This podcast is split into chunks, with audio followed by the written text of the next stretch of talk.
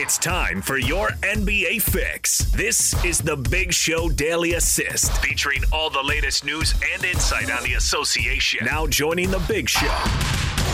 Senior NBA writer for Sports Illustrated, Chris Mannix, on 97.5 1280 The Zone and the Zone Sports Network. Chris, Chris, when the cats are away, the mice will play. So welcome to the mouse nest. How are you? What's going on, man? We're excited to talk with you uh, without the burden of Jake and Gordon this week. I want to start right here. You and Howard uh, met or had on your uh, crossover podcast the guy who's in charge of all the strategy connected to the scheduling, the play-in tournament, a hot button topic right now. What was your conversation with him like on your podcast? Did this stuff come up? Uh, oh, oh, that was actually Howard's version of it. He did that interview himself, but Oh, I listened to it, and he did it with Evan Wasch, who is uh, one of the scheduling czars.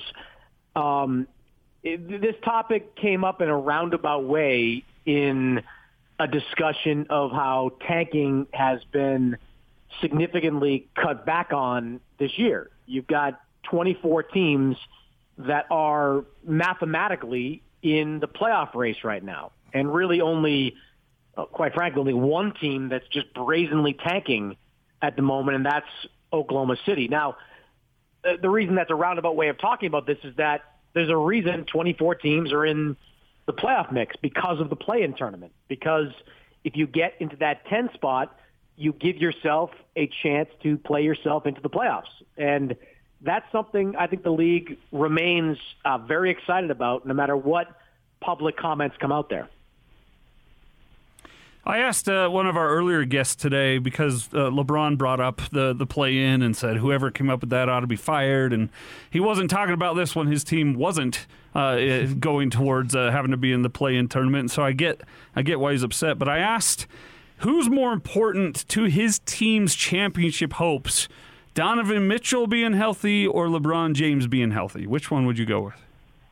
Oh, I mean, God, it's six and one, half dozen the other. I mean, neither team wins without the, that respective player. Um, yeah, I, I don't know. I mean, I, I, I wouldn't put any money on either team getting out of the first round without uh, that player. They're that important. I would probably say Mitchell is a little bit more important because actually, you know, the Lakers could be competitive in the first round if Davis is healthy, if Dennis Schroeder is healthy and playing. I mean, there's there's some pathways there. Without Mitchell, uh, you know, you've, you guys have seen Clarkson, who I think a lot of people probably thought was going to be a reasonable facsimile for Mitchell coming in, hasn't really been that guy uh, since he's been out with that injury. So I'd probably say Mitchell is a little bit more important, but neither team is going anywhere. And you know, to the, to the point about the play-in game, like we've heard two teams gripe about it. They have been the Lakers and LeBron, and Dallas and Luka Doncic, and both those teams are in the mix, or at that time were in the mix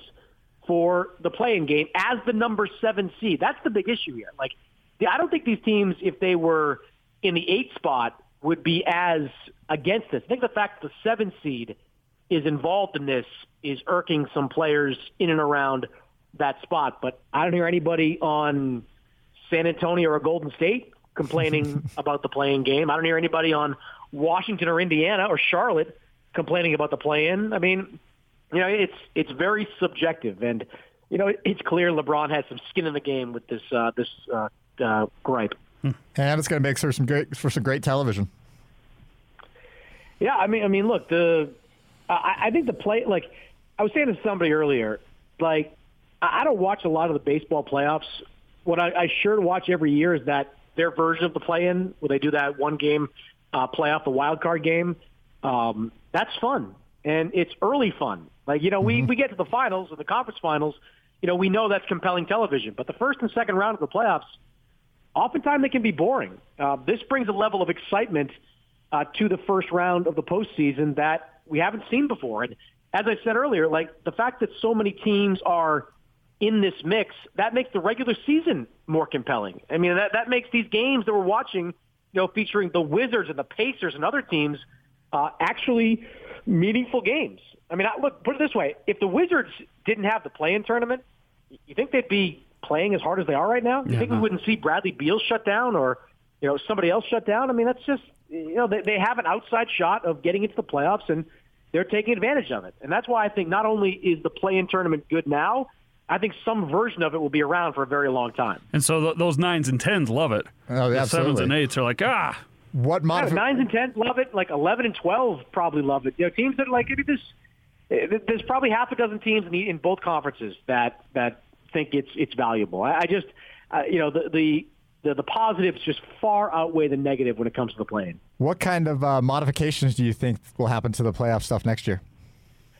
I, I don't think seven will be involved ever again, and that might, you know, codify some of the the, the people having issues uh, there. Um, I, I think uh, I, I think you'll see eight and nine involved in a play-in, much like it was last year in the playoffs, and I do think there might even be a stipulation that the nine seed has to be within, say, three games of the eight seed. I don't think the NBA wants a scenario where the eight seed is seven games up on the nine seed, and you know, just because the eight seed has a bad, has one injury or mild injury, uh, they get knocked out of the playoffs. That, that's not what the NBA is trying to do. They're not trying to to water down the regular season and to minimize the value of the regular season. But if they're a couple of games between eight and nine, why not have a play-in game to to decide who who gets to go to the playoffs? There was a time not too long ago that I was saying the Portland Trailblazers might be a big, big problem in the playoffs, and it was right after the trade for uh, for uh, Powell that I that I said this, and then they kind of faded for a bit. But I saw you tweeting about the road trip recently for the Portland Trailblazers. You feel like they are coming back around to life? Well, they're four and zero on this trip going into the game tonight against Atlanta. They beat some good teams. They've had uh, a touch of luck along the way. The Pacers were banged up. The Nets uh, were without Kevin Durant, so they, they you know they, they took the schedule as it was. But I mean, this was a team before this six game road trip started that looked like they were dead in the water. I mean, they were just getting hammered uh, on their home floor. I think Memphis beat them two games in a row in Portland before the road trip starts. And, you know, whatever happened on this trip, and look, sometimes going on the road can galvanize a team. It can bring them together and make them realize that it's us against the world and in situations like this. And that appears to be uh, some of what it's done uh, for Portland. Uh, you can see Damian Lillard starting to move a little bit better. His injury issues have been an ongoing problem for Portland. Uh, C.J. McCollum played great against Boston last night. Uh, I, you know, look, I, I'm not ready to buy stock in the Blazers as a potential first round, you know, playoff upset at this point, but uh, they are certainly showing more signs of life than I thought of maybe a week ago. So, of those three teams that are still stuck at that 36 and 28, the Dallas, Dallas, LA, and Portland, which team would you want to face in the playoffs? Uh, I mean, probably Portland, but it's a coin flip really between Portland and Dallas. Nobody wants to play the Lakers. Like No. no, matter what Yeah. they're they're doing now, nobody wants to touch the Lakers. I mean, I, I think both Dallas and Portland um, uh, have their strengths and weaknesses. Dallas, obviously, the Doncic Porzingis combination is excellent. The backcourt in Portland, I probably lean towards Portland because their defense is just atrocious. Um, they, they don't defend anybody, and that, that's that's been part of their problem all season long. So I don't see that improving dramatically by the time the the playoffs rolled around. But you know, you go up against Portland, you got to you know brace yourself for Damian Lillard and C.J. McCollum going for 50 plus uh, between them, and, and and watch out for that. So uh, I, I think that both those teams have have certain strengths. I'll challenge you just a little. You say no one wants to play the Lakers, regardless of what they're doing now. If LeBron is this LeBron, if it's this injured LeBron, does that change it at all, though? Well, I mean, if he's injured, yes, but like you know, betting against LeBron is like anticipating Charlie Brown to kick the football. Like it doesn't, it, it doesn't work. Like I mean, I- I've done it like for years. When he was in the Eastern Conference, I was like, all right, yeah, but this is Boston's year, and Atlanta's deep, and Milwaukee's deep. like every year we bet against LeBron doing something great. And he goes out and does something great. What is the definition of insanity? What doing the same thing over and over again mm-hmm. and expecting the same result? Like maybe we should stop betting against LeBron James uh, in the playoffs. Now, there are obvious warning signs here. I mean, the, the ankle injury, uh, the longest stretch he sat out for an injury in his career, that's new. Uh, him saying that he's uh, never going to be 100% again, that's new. Uh, Dennis Schroeder, who I, I cannot believe, like, with, uh, this, this is a separate conversation, but with the vaccine available right now, I mean, the, a guy going out for 14 days in Well- the COVID protocols, that's just, that, that's, I don't know what the word is for that, but it's, it's too bad for sure. Uh, but losing him is a backbreaker. I mean, it, they were 0 4 when Schroeder was out uh, back in February, March, uh, and losing him for that long, and then potentially have to reintegrate him. I mean, look, you know, Utah's been been like you know, Utah as much as any team in the league has been as diligent about the COVID protocols uh, as any team. They they have been great. They have they have. I mean, part of Quinn Snyder's mantra. You guys have heard this, like attack attack the uh, attack COVID basically. Like let's attack this and let's make sure we are as protected as any team in the league. But got teams that are affected by it. I mean, I, you see Jayson Tatum in Boston. Evan Fournier said something yesterday like, you know, if you catch COVID, like uh, sometimes there are long-term effects, and you're still dealing with stuff. And I don't know when Dennis Schroeder is going to be right again. Will he? He's out for 10 to 14 days. Will be out even longer. And if he is, that's a body blow for the mm-hmm. Lakers. So I, I think that you know, you know, obviously there are some variables here with the Lakers that we, we need to account for, but. I'm just I'm done betting against LeBron. I'm I'm done thinking he can't do something because every time I think that he goes and does it. Do you um, do you anticipate some creative scheduling and creative play by those top four teams to try and avoid the Lakers? I, I mean, maybe in the last couple of games. I don't know what the upside is now. I mean, I read some stuff after the Jazz Suns game, like was Utah throwing that game. I, I don't know if I uh, uh, that that to me doesn't. I don't know what the what that's all about. Like that, it's just too early for that. I mean, mm-hmm. you mentioned the teams that are bunched together, four, five, or five, six, and seven. Like, yeah, that can change in a week. You know, you could have you know the Clippers drop down. I mean, well, probably not the Clippers, yeah, but you can. So those, last the, uh, those last couple games of the year you worry about when you can really try yeah, and I mean, maybe I, I piece that last, together. Yeah, I think the last couple of games you could see some some creative lineups from teams. you could see some some benchings and and things like that designed to to take a loss. I just think it's too early to do that now. You just don't know. I mean, the Lakers could fall to to six, and then you want to be the number one seed because you would avoid the Lakers yep. potentially until the conference finals. So I think that's that to me is a bit of a stretch that that teams should be uh, jockeying for position right now. So who do you think ends up with the one seed? I mean, I think it was, it was the strength of schedule. I was looking at my favorite website, tankathon.com, which always, always gives the strength of schedule. And that's always what I kind of look for uh, early on. Um, I, I probably lean towards Utah. I think their schedule a little bit easier from yeah. what I remember. Yeah. Mm-hmm. And, you know, when they get Mitchell back, they'll be they'll they'll, they'll take a jump uh, on that that count. So it might be close, and it might be one game. We might be looking back at that game the other day that that was a difference maker. But right now, I lean towards Utah getting the number one seed. That's important. Like screw screw everything else. Like it doesn't, you know.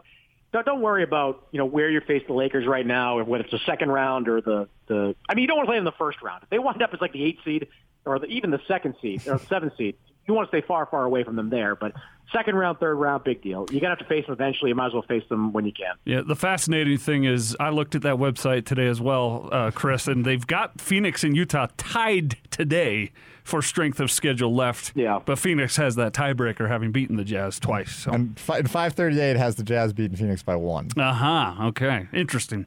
Hey, uh, yeah, Luka. We know polls are never wrong. never. And never boring uh, either. Luka Doncic uh, is a technical away from suspension. He says, I'm not going to get another one. Plan on, uh, I won't get another one. What is the Chris Mannix odds that Luka Doncic gets to the playoffs without a one game suspension? I think I think he's he's got a decent chance of getting that suspension. He's really gonna have to buckle down. You know, I know Mark Mark Cuban took exception to. I think it was Zach Lowe that said it first that that Luka complains a lot. He does. He, he complains a lot, and you know when when you do that as often as he does, and he's not alone in this. I mean, I, I could name a half a dozen players off the top of my head that are just constant gripers um, when it comes to foul calls. But when you do that so often, you lose the benefit of the doubt with referees. I mean, you if you just if you that demonstrative and you start using like hand motions will be automatic technical. You're always going to get one if you if you wave your hand at a referee. But even if you're just talking and, and yelling and, and coming down the floor, the referee's going to call something. So I, I just based on history this season, I think he's going to get that that that technical, and, and we may see Luka Doncic suspended for a game. Hmm. Uh, finally, Chris, I want to ask you the Jazz and winning the Western Conference Finals, focusing on just the Jazz. Hmm. Given, let's say that we've given them perfect health to start the playoffs. What is the one thing standing between Utah and a Western Conference Finals uh, uh, w- appearance in the NBA Finals? I should say. You know, we can go back down the rabbit hole of can Donovan Mitchell succeed in a big role? um, who is going to be that secondary scorer. Uh, those are all key variables. To me, like I'm watching what Clarkson's doing, and you know he's opened up the six man of the year race by not playing that well. Like I mean, he, he if it's Jordan Clarkson we saw in the first half of the season where he looked like a runaway winner for sixth man. Uh, that's going to be important because you know when the Jazz go to the bench, he is the bench. I mean, I know Joe Ingles is is having a great season, uh, but when it comes to like individual scoring, like Clarkson's the guy that creates shots, and they need him to be uh, efficient. They need him to be a, a, a potent scorer. And right now, I don't know. I mean, I'm just I'm just sort of speculating at this point, but like he he looks kind of he looks like a step slow, sluggish. Something's going on with him out there that he's not been the same player that I watched in December, January, and February. And they need that guy in the playoffs. If that guy shows up, I think the Jazz have a great chance of getting to the finals with all the other things included. Uh, but if Clarkson is kind of this version of himself, and, and and you're not getting the A level guy that we saw in the first half of the season, uh, that that's going to be something they're going to have to. That, that's going to be a hole they're going to have to fill. And and internally, I don't know if they have the horses to do it. So going off that same comment with the shooting of Clarkson, how important that is. Do you, with the Jazz obviously having one of the best three point shooting years ever, do you worry about bad shooting nights for the Jazz in the playoffs, or do you think their defense can overcome it? No, you, you worry about bad shooting nights because, I mean, I I talked to a bunch of players in the last month, and it's pretty clear they don't give a damn when in the shot clock they shoot. Like they're just going to keep throwing them up there as early and often as possible. It's just part of their game plan. And yeah, in the playoffs, possessions become more valuable. There's, that's there's a history of that. And if you wind up having a, a night where you're shooting, you know, 43 pointers and you're doing it at a sub 30% rate, that's put a lot of pressure on your defense. It's a big time problem. So yeah, it's you know their defense is excellent. Rudy Gobert is, in my mind, the defensive player of the year, and, and certainly, as as someone in the Jazz organization told me, a, a walking top 10 defense. Uh, but there's only so much he you know he can take if you're always kind of defending in transition and and not able to to set your defense on in the half court. Uh, you've got to shoot a, a reasonably high percentage to have all those threes uh, become effective. Golden State was able to do it uh, for so many years because they had a lot of effective three-point shooters, led by Curry and by Klay Thompson. Then Durant comes on board. You've got to be efficient if you're Utah and you want to be this three-point bombing team. Quick uh, correction and retraction before we let you go, Chris. Uh, I was looking at the Tankathon draft lottery rankings. Ah. The Jazz ha- do have a, a, much easier schedule left than the Phoenix Suns. So don't go on another show yeah, and say, "Oh, they're tied." so that was wrong. you're, you're, oh, no, no problem. I was, I was not going to repeat your information. That's always a good idea. yeah, that, make sure you double check Austin always. Um, question is, has major implications for the Jazz in the offseason as far as their financial picture. Do you think this injury costs Mitchell an All NBA spot? Oh, good question. Um, I don't know. Probably, probably. I would have to say, and I was having this conversation with someone that knows Mitchell recently, not about like the financial aspect of it, but you know where does he belong in the All NBA list? And this was pre-injury. At the time, I said to this person, I was like, "Look, I, I think Donovan Mitchell is top five MVP. If he's top five MVP, then he's got to be first team All NBA. Now, obviously, he's out of the MVP equation with the time he's missed uh, with injury, uh, but is he out of the All NBA first, second, or third team? I, I don't. It's going to be really close. Mm-hmm. Like you can make a list right now of six guys you'd probably put ahead of him. Um, does that hold up to the end of the season? I mean, how long is Mitchell out? I mean, honestly, these last what is it, nine, eight, nine games that are left mm-hmm. in the year, uh, if he how many he plays in, how well he plays, I mean, that could really go a long way towards and how well the team plays. Like if the Jazz get the number one seed and Mitchell closes the season strong, that's going to be a, a push in his direction. If they you know scuffle and finish behind Phoenix and closer to Denver and and uh, and to the Clippers, um, you know that's not going to work out well for him either. But yeah, it's it's going to be tough. It's as deep as they get at the All NBA at the guard spot uh, for All NBA spots. But I mean, look, everybody else's injuries too. Like James Harden was another guy looked like an MVP lock, you know, a month ago, and or at least yep. an MVP front runner a month ago, and now he's you know out of the lineup for as long as he's been, and I'm not sure where I put him in the All NBA spot because he has to own you know the complete nonsense that happened the first two weeks in Utah or in uh, Houston rather. So I I think it's going to be really interesting to see how these votes are made and how they line up because there's a lot of guys that have can make strong cases for all NBA spots. He's Chris Mannix from Sports Illustrated with us every Monday. Find him on Twitter at SI Chris Mannix. Check out his podcasting and, and his writing as well. Chris, we'll do it again next week. You got it, guys. There we go, Chris Mannix. Now, Jeff, I've asked myself, I've asked PK, and I've asked Chris one thing standing between the Jazz and it all uh, with given health, one thing standing between the Jazz and all. Where what would your answer be? I think it's the Jazz being the Jazz. Uh-huh. I think if the Jazz, when we, they saw them go 20 and 1 in the middle of the season and they had that rhythm on offense, they're unbeatable. If they if they're playing that basketball game, they can hold it off in the playoffs. I don't see anybody beating them because they were playing so well as a team.